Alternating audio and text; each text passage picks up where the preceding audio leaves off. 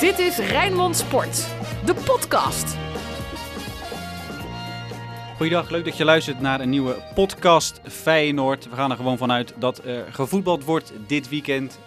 Op dit moment van opnemen weten we nog niks. Dat doe ik met Dennis van Iersel, Ruud van Os en Sinclair Bischop. Ik heb overal een vinkje waar jullie naam gezet. Dus jullie mogen meedoen aan deze podcast. Ja, Dennis, met al die...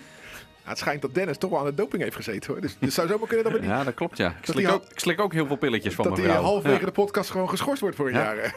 Ja, we noemen het podcast Feyenoord, maar dit is toch wel een opmerkelijk bericht om even mee te beginnen. Ja, wat een verhaal. Ongelooflijk.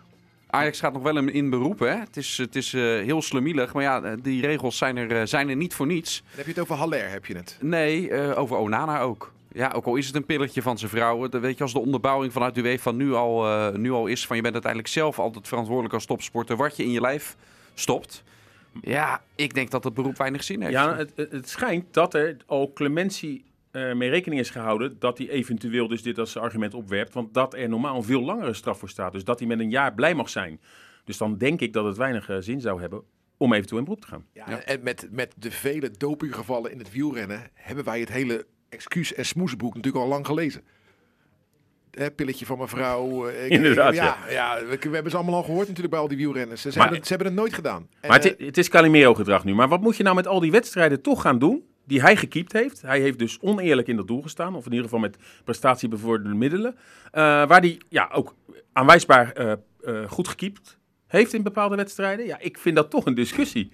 En natuurlijk komt het ons goed uit als er eventueel een straf zou uitvallen. Maar laten we eerlijk zijn, ja.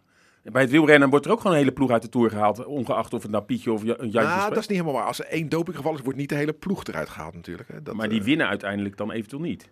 Nee, diegene. Hè, er zijn wel eens toeroverwinningen afgepakt van wat was het? Oscar Pereiro Sio, geloof ik. Ja. Van wie niet? Ja, inderdaad. Dus nee, maar deze hele ploeg wordt als... Maar Rasmussen werd toen uit de Tour ook gehaald. En later is de hele ploeg ook eruit gehaald. Ja, eruit gestapt. Die zijn eruit gestapt toen. Dat klopt. Ja. Ik heb wel altijd met doping gebruikt, maar dat vind ik in het wielrennen ook. Je hebt dopinggebruik en je hebt dopinggebruik. Als je begrijpt wat ik bedoel. In dit geval, ik weet niet precies wat dat middeltje is, wat Onana heeft, maar als het verhaal helemaal klopt... Ja, dat vind ik iets anders als dat een wielrenner bewust EPO gebruikt, waarbij het duidelijk is dat het een prestatiebevorderend is. Als er tussendoor mag komen, dat mag. Dit middel is volgens mij juist... Ja, ik weet niet goed wat voor middel het is. Nou, het middel zorgt er juist voor dat er juist heel erg gesjoemeld kan worden. Dus door dat middel kunnen heel veel dingen uit zijn bloed niet meer worden teruggevonden. En dus gebruiken heel veel mensen dit... om er juist voor te zorgen dat je door de dopingcontrole heen gaat. Furosemide is een vochtafdrijvend middel. Wordt ook gebruikt als bloeddrukverlager. Ja, en heel slecht voor het hart ook. Dus ook dat is, vind ik, wel een risico, mocht hij dat echt bewust hebben ingenomen.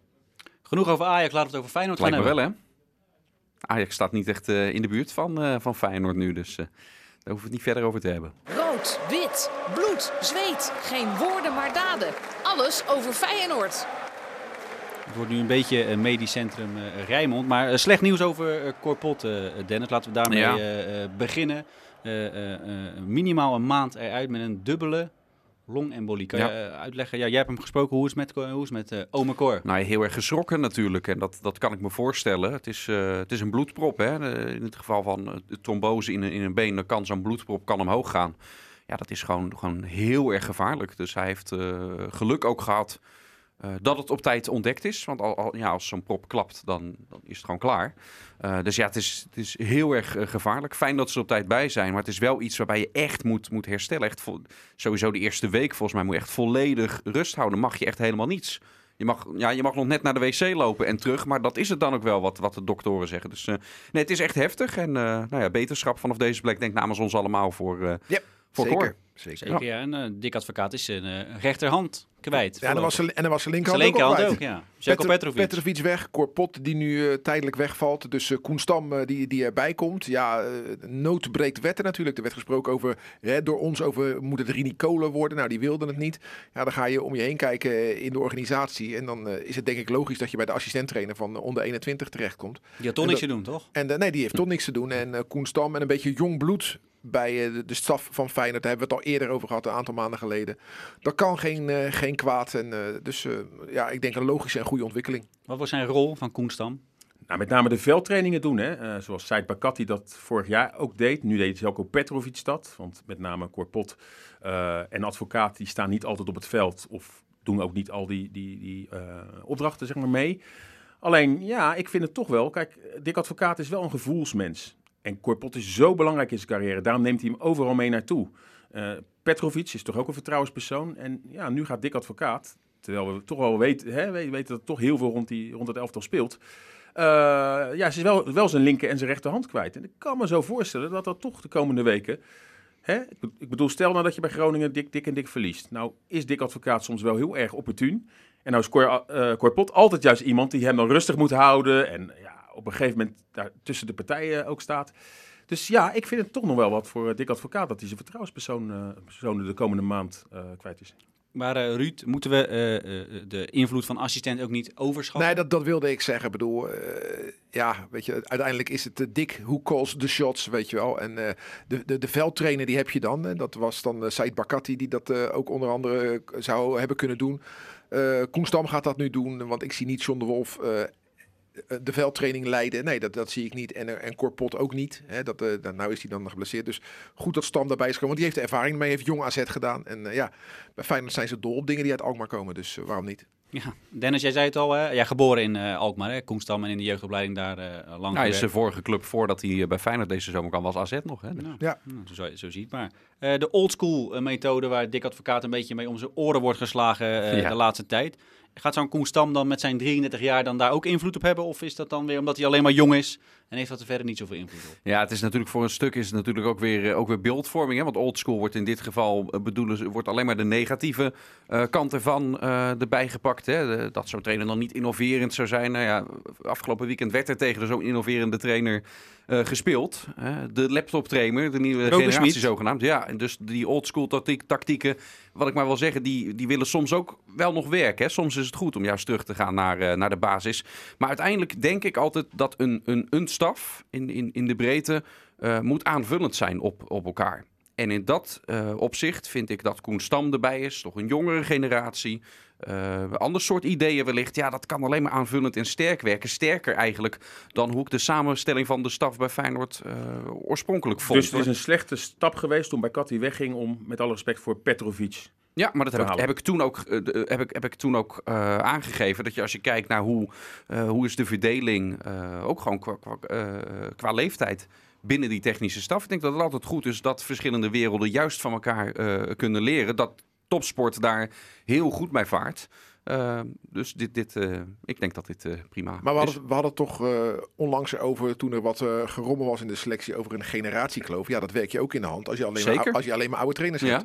Had je er een jonge gast bijgezet als trainer op voorhand, dan was die kloof ook gewoon een stuk kleiner geweest. Dat was met Bakkati toch? Die lag ook heel goed. Ja, die lag heel goed. Maar met een Advocaat van 73, de Wolf bijna 60, Pot al bijna 70, Petrović ver in de 50. Ja, dan is het niet gek dat je het contact verliest met jongens van 20. Maar het meest ideale was dan toch gewoon geweest als Dirk Kuyt, die dan later ooit hoofdtrainer zou worden, als hij gewoon aan het begin van het jaar assistenttrainer was geweest. Ja, maar dus daar speelt toch wat anders mee? Ja, inderdaad. Het ego van Dirk Kuyt is groter dan de Euromast. Want hij wilde per se hoofdtrainer worden en niet op het tweede plan. Kijk, respect voor wat de man met name op 14 mei 2017 en in de aanloop daarna gepresteerd heeft. Laat dat duidelijk zijn.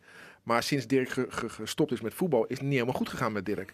Met fototentoonstellingen over hem, boeken, docu's. En ja, Wim Kieft zou zeggen, Dirk ging een beetje in zichzelf geloven.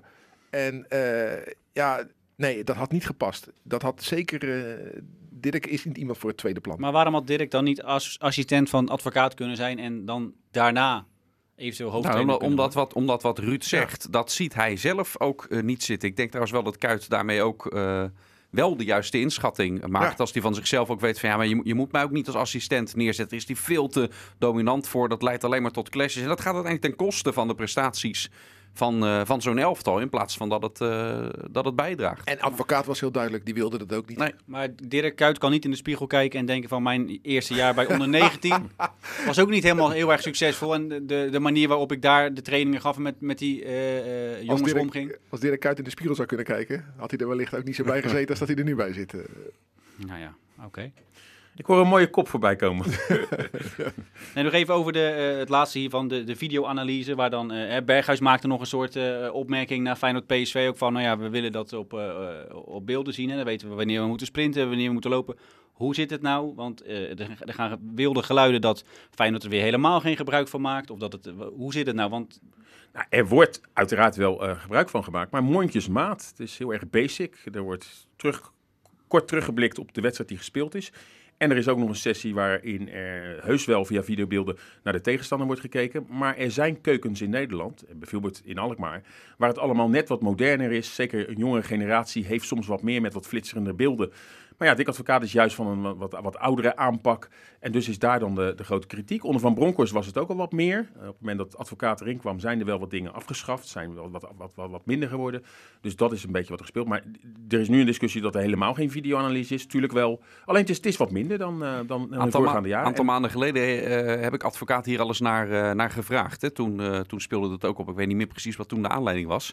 Maar toen was de onderbouwing ook van Advocaat. Hij doet het ook bewust niet te veel van die video. In wat hij Advocaat zegt, er zijn ook spelers die kunnen daar juist niet mee omgaan. Op het moment dat je ze te veel informatie geeft, dus met te veel beelden komt, dan raken ze er juist van in de war in het veld en dan werkt het contraproductief. Dus het is wel eens eerder ter sprake geweest. Nou, het zou vandaag op de persco, denk ik, Sinclair, jij gaat eens altijd vast ook een...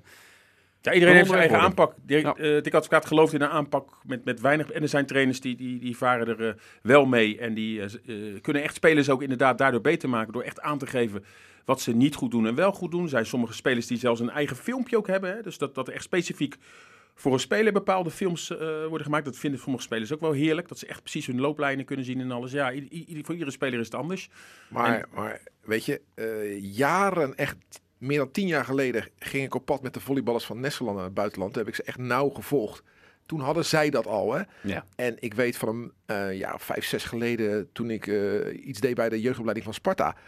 Daar was dat al, die individuele benadering per video van spelers. Daar kreeg de rechtsback van de A1 op maandag gewoon zijn wedstrijd. Volgens mij in de jeugd van Feyenoord ook wel aan de hand, hoor. Ja, dus het is niet... Ik vind het, en als het dan in de academy van Feyenoord ook gebeurt, ja, vind ik het wel... best wel een beetje onthutsend dat het niet bij het eerste gebeurt. Kijk, Dick Advocaat moet niet zelf gaan zitten knippen en plakken. Hè, dat moet hij zeker niet doen. En hij hoeft er ook geen last van te hebben. Hij kan gewoon zijn ding doen, terwijl een jonge assistent, met die gasten gewoon die individuele videomomenten doorneemt. Hè, dus het hoeft zijn werk niet te raken. En ik denk, als speler word je er nooit dommer van. Echt niet. Nee. Maar praat Dick Advocaat überhaupt wel individueel met spelers zo'n door de week? Want ik heb een documentaire gezien van Tottenham Hotspur met José Mourinho. Hè, die pakte dan... elke speler kwam dan even langs, Harry Kane bijvoorbeeld. En dan had hij ook alle gegevens van Harry Kane paraat. Van, nou ja, had zoveel gesprint, zoveel dingen had hij gedaan. Alle statistieken, beelden. En die ging met hem 1 op 1 in gesprek. Doet Dick Advocaat dat ook? Nou, weinig, hè. Dat blijkt ook wel de laatste tijd. We hebben meerdere spelers voor onze camera en microfoon gehad die aangeven van... ja, ik spreek hem eigenlijk niet zowel. Linsen, toen hij daarnaast werd, zei... ja, ik heb eigenlijk niet met Advocaat erover gehad. Jørgensen heeft zoiets wel eens aangegeven. Dus dat is er volgens mij niet al te veel. Nee, dat is toch gek? Nou, maar ik weet niet of er wel gesprekken zijn met andere leden uit de staf. Als John de Wolf wel iemand is die wel eens met spelers gaat zitten die niet lekker in hun vel zitten of dingen aangereikt moeten worden, dan hoeft het niet per se altijd van die hoofdcoach te worden. Dus, en ik weet ook niet, hè, kijk, die discussie wordt nu wel heel erg groot. Stel dat wel al die analyses er zouden zijn. Heeft Feyenoord dan 10 punten meer? Staat Feyenoord dan wel bovenaan samen met Ajax? Weet je, kijk, iedereen heeft zijn eigen aanpak. Maar je maakt wel spelers beter daardoor als ze bewust worden van wat ze verkeerd doen. En als ze alleen maar te horen krijgen in een groepsgesprek van ja, je moet met je man meelopen, maar je laat Jens Toornstra zien waarom dat gebeurt. En dan kan hij daarvan leren. Ja, dat is toch al lang bewezen dat beter werkt dan... dat een beeld duidelijker werkt dan woorden. Ja. Dat is toch al lang bewezen? Ja, tuurlijk. Omdat spelers... Je beleeft het in het veld. Beleef je het altijd anders. Hè, met de emotie van dat moment die er ook op zit. Dan als je later de beelden terugziet. Dan word je gewoon met je neus op de feiten gedrukt. Van hoe het daadwerkelijk was. Dat is het fijne en het geweldige van werken met beelden natuurlijk. Ja. Laten we het over het sportieve hebben. Sinclair, met wie gaat Dick Advocaat starten? Met Brian Linssen of met Nicola Jørgensen? Ja, dat is altijd maar de vraag. Zo gaf Linssen ook deze week aan.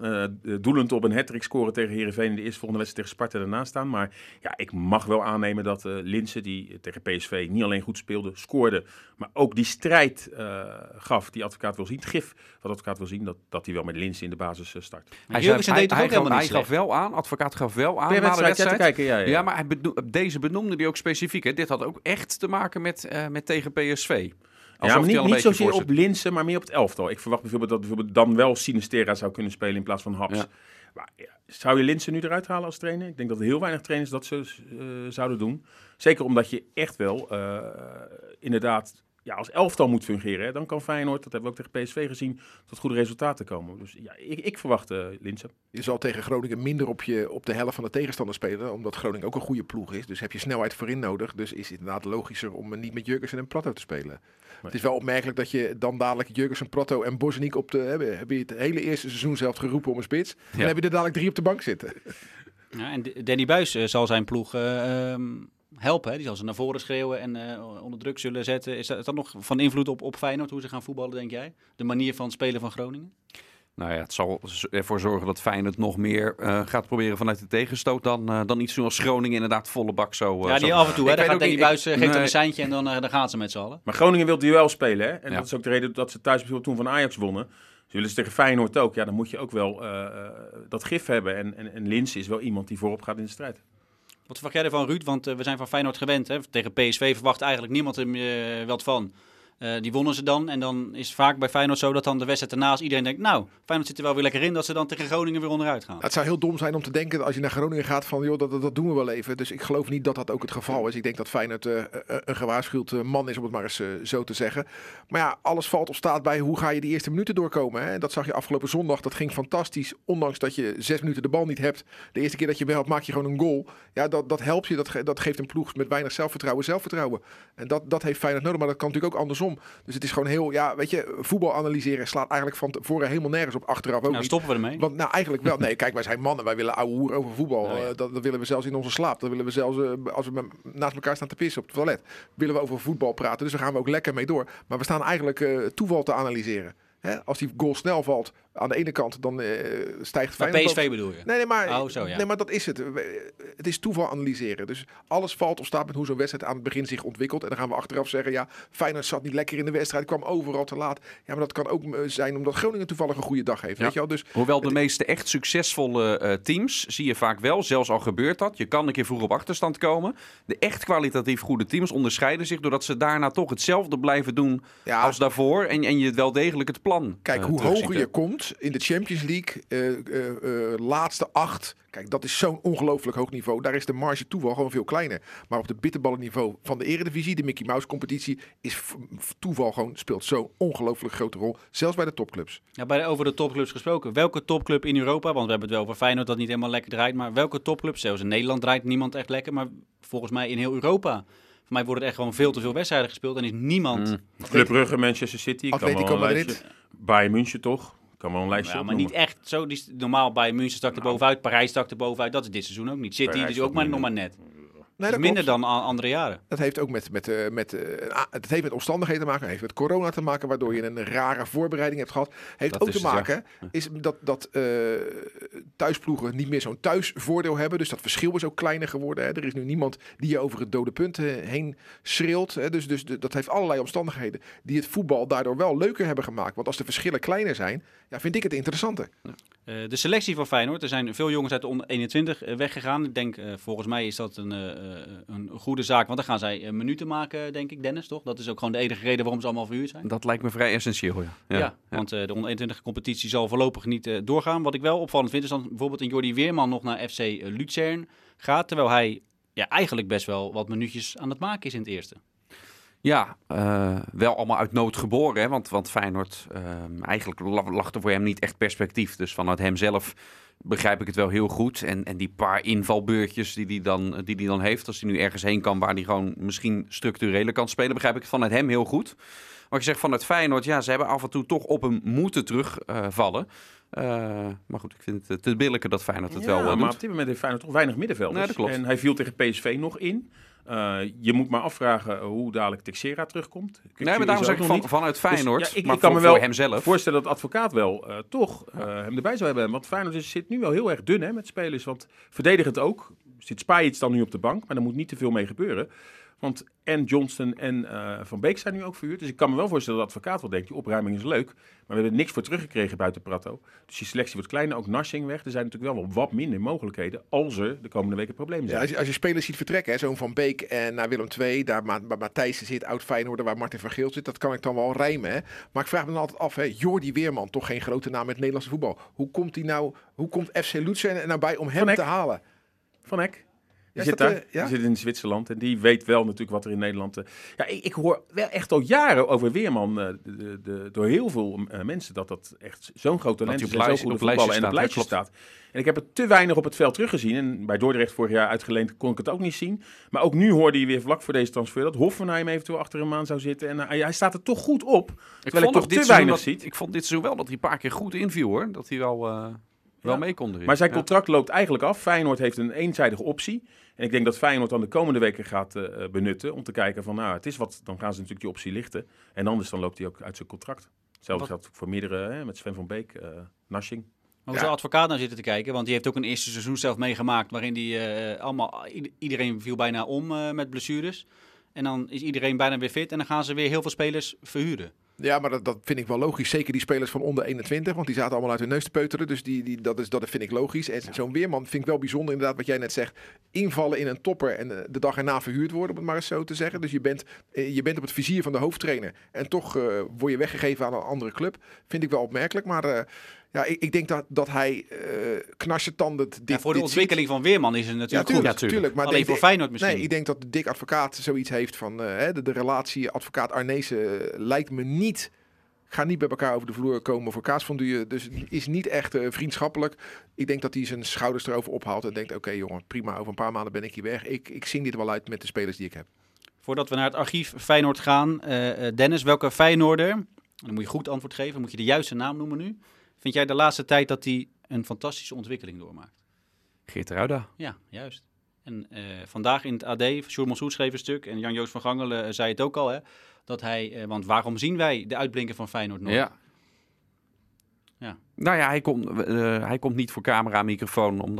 omdat hij stottert en zich daar niet prettig bij voelt. En ik begrijp het ook wel, want als je dat doet... en je speelt bij Feyenoord... Je krijgt gelijk zo'n sticker op je van... dan ben je een rolmodel meteen. Dat moet je ook maar willen. Dus ik vind het terecht dat Feyenoord het aan hem laat van... joh, wanneer jij eraan toe bent, dan doe je je verhaal. Dan ga je dat soort dingen ook doen. En dat ligt vooral bij hem. En dat vind ik helemaal prima. Ik vind het volkomen logisch. Ik vind het ook zeer ongepast dat dit door iemand naar buiten is gebracht. Weet je al, Martin Lamers, speler van Vitesse, vroeger gaf ook nooit interviews. Ik bedoel, wat wil je nou? Stel dat je Geertrui daar voor zo'n camera zet en die staat daar te hakkelen. En dan wordt hij nerveuzer, gaat hij nog meer hakkelen. Ja, jij weet al welke kleine filmpjes op social media dan rondgaan. Dan gaan we deze jongen lekker belachelijk maken. Ja. Een jongen die door zijn voetbalprestaties heel veel zelfvertrouwen heeft gekregen... wordt dan kleiner gemaakt omdat hij toevallig hakkelt in een interview. Nee, zou ik ook niet aan beginnen. En voor mij hoeft het ook niet. Als die jongen dat niet wil, moet hij dat gewoon niet lekker doen. Er blijven nog 30 anderen over bij Feyenoord die we kunnen interviewen, hoor. Ja, en stapje voor stapje komt het... Nou, nu is het naar buiten gekomen en nu zal er misschien een keer geschreven artikel met hem ergens terug te vinden zijn. En inderdaad, wat deze heren ook zeggen, toch... Wij wisten het ook al een langere tijd en iedereen hoort dat te respecteren. Beetje vervelend. Ik vind het opmerkelijk dat het naar buiten is gekomen, want we wisten het al langer. Ja, ik vond het geen thema voor naar buiten toe. Zolang hij presteert zoals hij nu presteert, is er geen enkele Feyenoorder die zich oprecht achtervraagt... Waarom zien we hem nooit? De enige plek waar mensen hem willen zien, is wanneer hij die bal heeft binnengekopt en hem lekker zien juichen. Dus ja, het is... Ja, er gaan ook geluiden op dat hij dan een soort van ambassadeur moet worden voor mensen die... maar laat moet hij zelf weer willen. Mag hij dat lekker zelf beslissen? Ja, dat ga je dat nu krijgen. Ja. Ja, dat mag hij zelf beslissen. Ja, men vindt van alles. Men vindt ook dat Ricciardo Haps open moet zijn over de problemen waarom hij er lange tijd niet was. Nou, ik vind dat niet. Als je dat niet wil. Ik bedoel, zo gaat het toch hier op de werkvloer toch ook niet? Wij delen toch ook niet alles met elkaar? Die geslachtsziekte van jou hebben we toch ook verzwegen? Nu niet meer. Je wordt ineens rood. Ja. Je wordt ineens rood, Jan-Jaap. Volgens mij moet jij even... Voor de duidelijkheid, Ruud had het tegen Jan-Jaap Bruijsen. Nee, maar bijvoorbeeld deze week, hè. Cor Pot. Nou, die hebben wij deze week ook gebeld. En ja, tegen Dennis, dan hoort Dennis ook dat hij die dubbele longembolie... Ja, dan overwegen wij ook om het op medische gronden... en als dat later dan door hem dan toch via Feyenoord naar buiten komt... oké, zo be it. Maar dat ligt dan aan Cor Pot die dat zelf naar buiten wil brengen. Ja. Maar om nou gelijk altijd maar alles wat er op medisch gebied naar buiten te brengen... daar zijn we niet zo van. Ruud zegt geslachtsziekte, je komt weer bij Cor Pot uit. Maar goed. Start de archief Feyenoord maar in, Den. Yes. FC Rijnmond, archief. Ja, Groningen Feyenoord. Sinclair, vertel het maar. Nou, tal van leuke wedstrijden, maar de allermooiste, ga ik wel terug naar mijn supporterstijd, is toch de kampioenswedstrijd in het Oude Oosterpark. 1993 inderdaad. Waarin Feyenoord kampioen van Nederland werd door daar op de allerlaatste wedstrijddag. Ja, van tevoren had je nog spanning, want Groningen uit was moeilijk, maar het stond geloof ik binnen een half uur al 2 of 3-0. Dus mooie feestwedstrijd met 0-5 inderdaad, een 0-1 stiftje van Jozef Kieprits. Ja. Ruud? Ja, die wedstrijd aan het begin van het kampioensjaar in het lichtblauwe uitshirt, de openingswedstrijd Groningen-Feyenoord 0-5. Hè? Wat ik me herinner is 3 keer Elia. En die dan met een schemerschermer in zijn mond. Eigenlijk met een schemerschermer in zijn mond over het veld liep. Ja, je moet maar zo gek zijn. Maar ik blijf het zeggen hoor. Hij blijft voor mij de man aan wie Feyenoord de titel heeft te danken. Tuurlijk, iedereen zegt Dirk Kuyt, want die scoorde op die laatste wedstrijddag 3 keer. Ik denk als Dirk Kuyt het niet had gespeeld die dag, had een ander dat wel gedaan. Maar ere wie ere toekomt, hij heeft het gedaan. Dus pluim op de hoed van Kuyt. Maar de man van het seizoen voor mij was Elger Elia, die Feyenoord vaak over het dode punt heen hielp. En uit de meest gekke hoeken onverwachte doelpunten kon maken. En zijn tegenstanders goed bezig hield. En daarmee startte hij dus op de eerste wedstrijddag door 3 keer te scoren in Groningen. Ja, niet alleen dat, hè. Die honger naar succes, naar het willen presteren zat er ook in die wedstrijd al in. Niet alleen door die 3 goals. Zat zijn vinger uit de kom in die wedstrijd. Toen moest hij naar binnen toe, die catacombe in. Daar werd het rechtgezet. Toen kwam hij terug sprintend het veld in. En 2 minuutjes later werd hij toch nog gewisseld. En dat wilde hij eigenlijk helemaal niet. Want hij wilde blijven spelen. Hij wilde die 4e ook nog maken. En je weet wie de debuteerde in die wedstrijd van Feyenoord, hè? Berghuis, ja. Ja, en Jørgensen. Berghuis, zijn eerste. Maar Jørgensen in de basis. Berghuis als invaller, hè? Ja. Kwam in het veld voor Kuyt volgens mij. Dat klopt. Ja. Dennis, nog wat aan toe te voegen? Ja, het gras wel een beetje voor mijn voeten weggemaakt met deze 2 prachtige edities. Hè. Ik weet nog wel eentje, toen werkte ik ook net bij Rijnmond. Erwin Koeman was net weg. Feyenoord playoffs tegen Groningen. En toen kwam ad interim Beenakker, die voorafgaand aan die wedstrijden zijn. Maar mochten we het uiteindelijk niet redden tegen Groningen... Dan ben ik geen ad-interim, maar dan was ik adje interim. Ja. Dat is me rondom die wedstrijden. Dus 2-1 verloren, snelle rode kaart van Feyenoord. Ja, uiteindelijk was die adje interim. No cure, no pay toch ook? Het was snel klaar. De uiterste worden aangetipt. Hè, als je het over Groningen en Feyenoord hebt. Hè, want Feyenoord, John de Koelman ga je aanhalen precies, zeker. Feyenoord wint daar met 5-0. Maar Feyenoord verliest daar ook met 6-0. Hè, en alles wat daartussen zit. Het zijn interessante ontmoetingen altijd. En in het Oosterpark was dat op een verschrikkelijk slecht veld altijd. De plaggen vlogen om je oren. Nou, in Euroborg is dat ook niet een geweldig veld. Maar Danny Buis zal zijn ploeg erop laten klappen. Dus als je dan kijkt. Dit is wel een affiche van komend weekend. Waar ik me echt op verheug, Groningen-Feyenoord.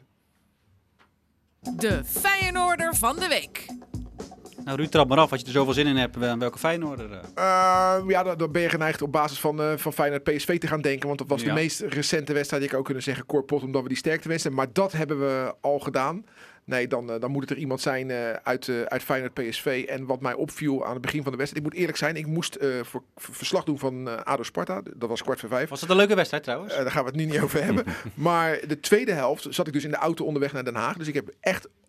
full concentratie alleen de eerste helft gezien. En op basis daarvan, en op basis dat ik het leuk vond voor hem dat hij het goed deed, zeg ik Mark Diemers.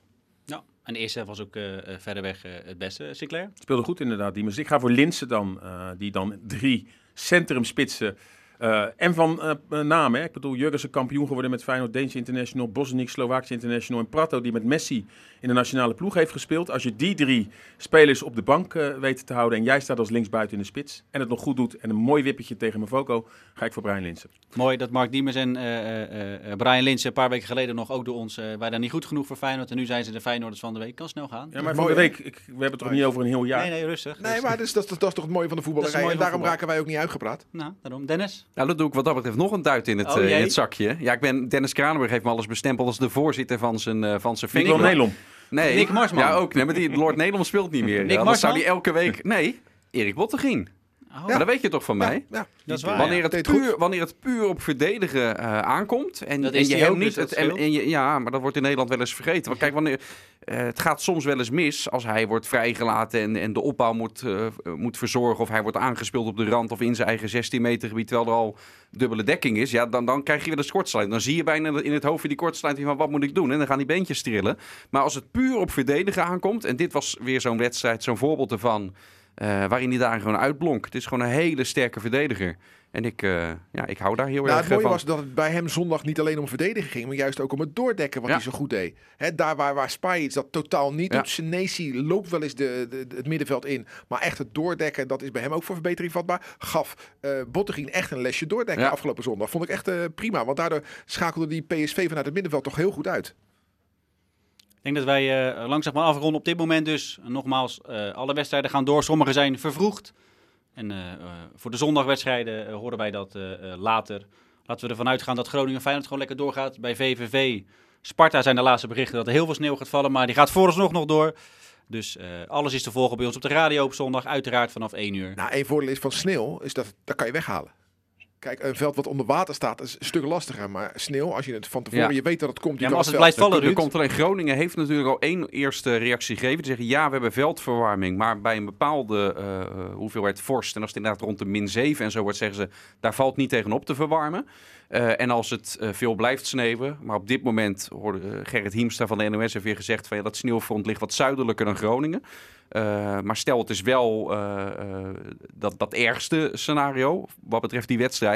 Ja, dan valt ook niet tegenop te scheppen. Als er in 3 kwartier alweer zoveel valt. Nee, er zijn altijd wel extreem aan, Dennis. Wij zijn bij Wolfsbergen geweest. Heel het land waar we doorheen zijn gereden met meters pakken sneeuw. En daar wordt ook gewoon gevoetbald. En laten we eerlijk zijn, vaak is er ook wel paniek van tevoren. Al hebben wij wel meegemaakt Utrecht-Feyenoord. Dat wij wel hier wegreden 2 jaar geleden of 3 jaar geleden. En dat we dachten, dit gaat nooit door. En toen werd er pas echt tijdens de warming-up besloten. Terwijl iedereen kon invullen, deze wedstrijd gaat nooit door. Toen dachten we, wat doen wij allemaal hier?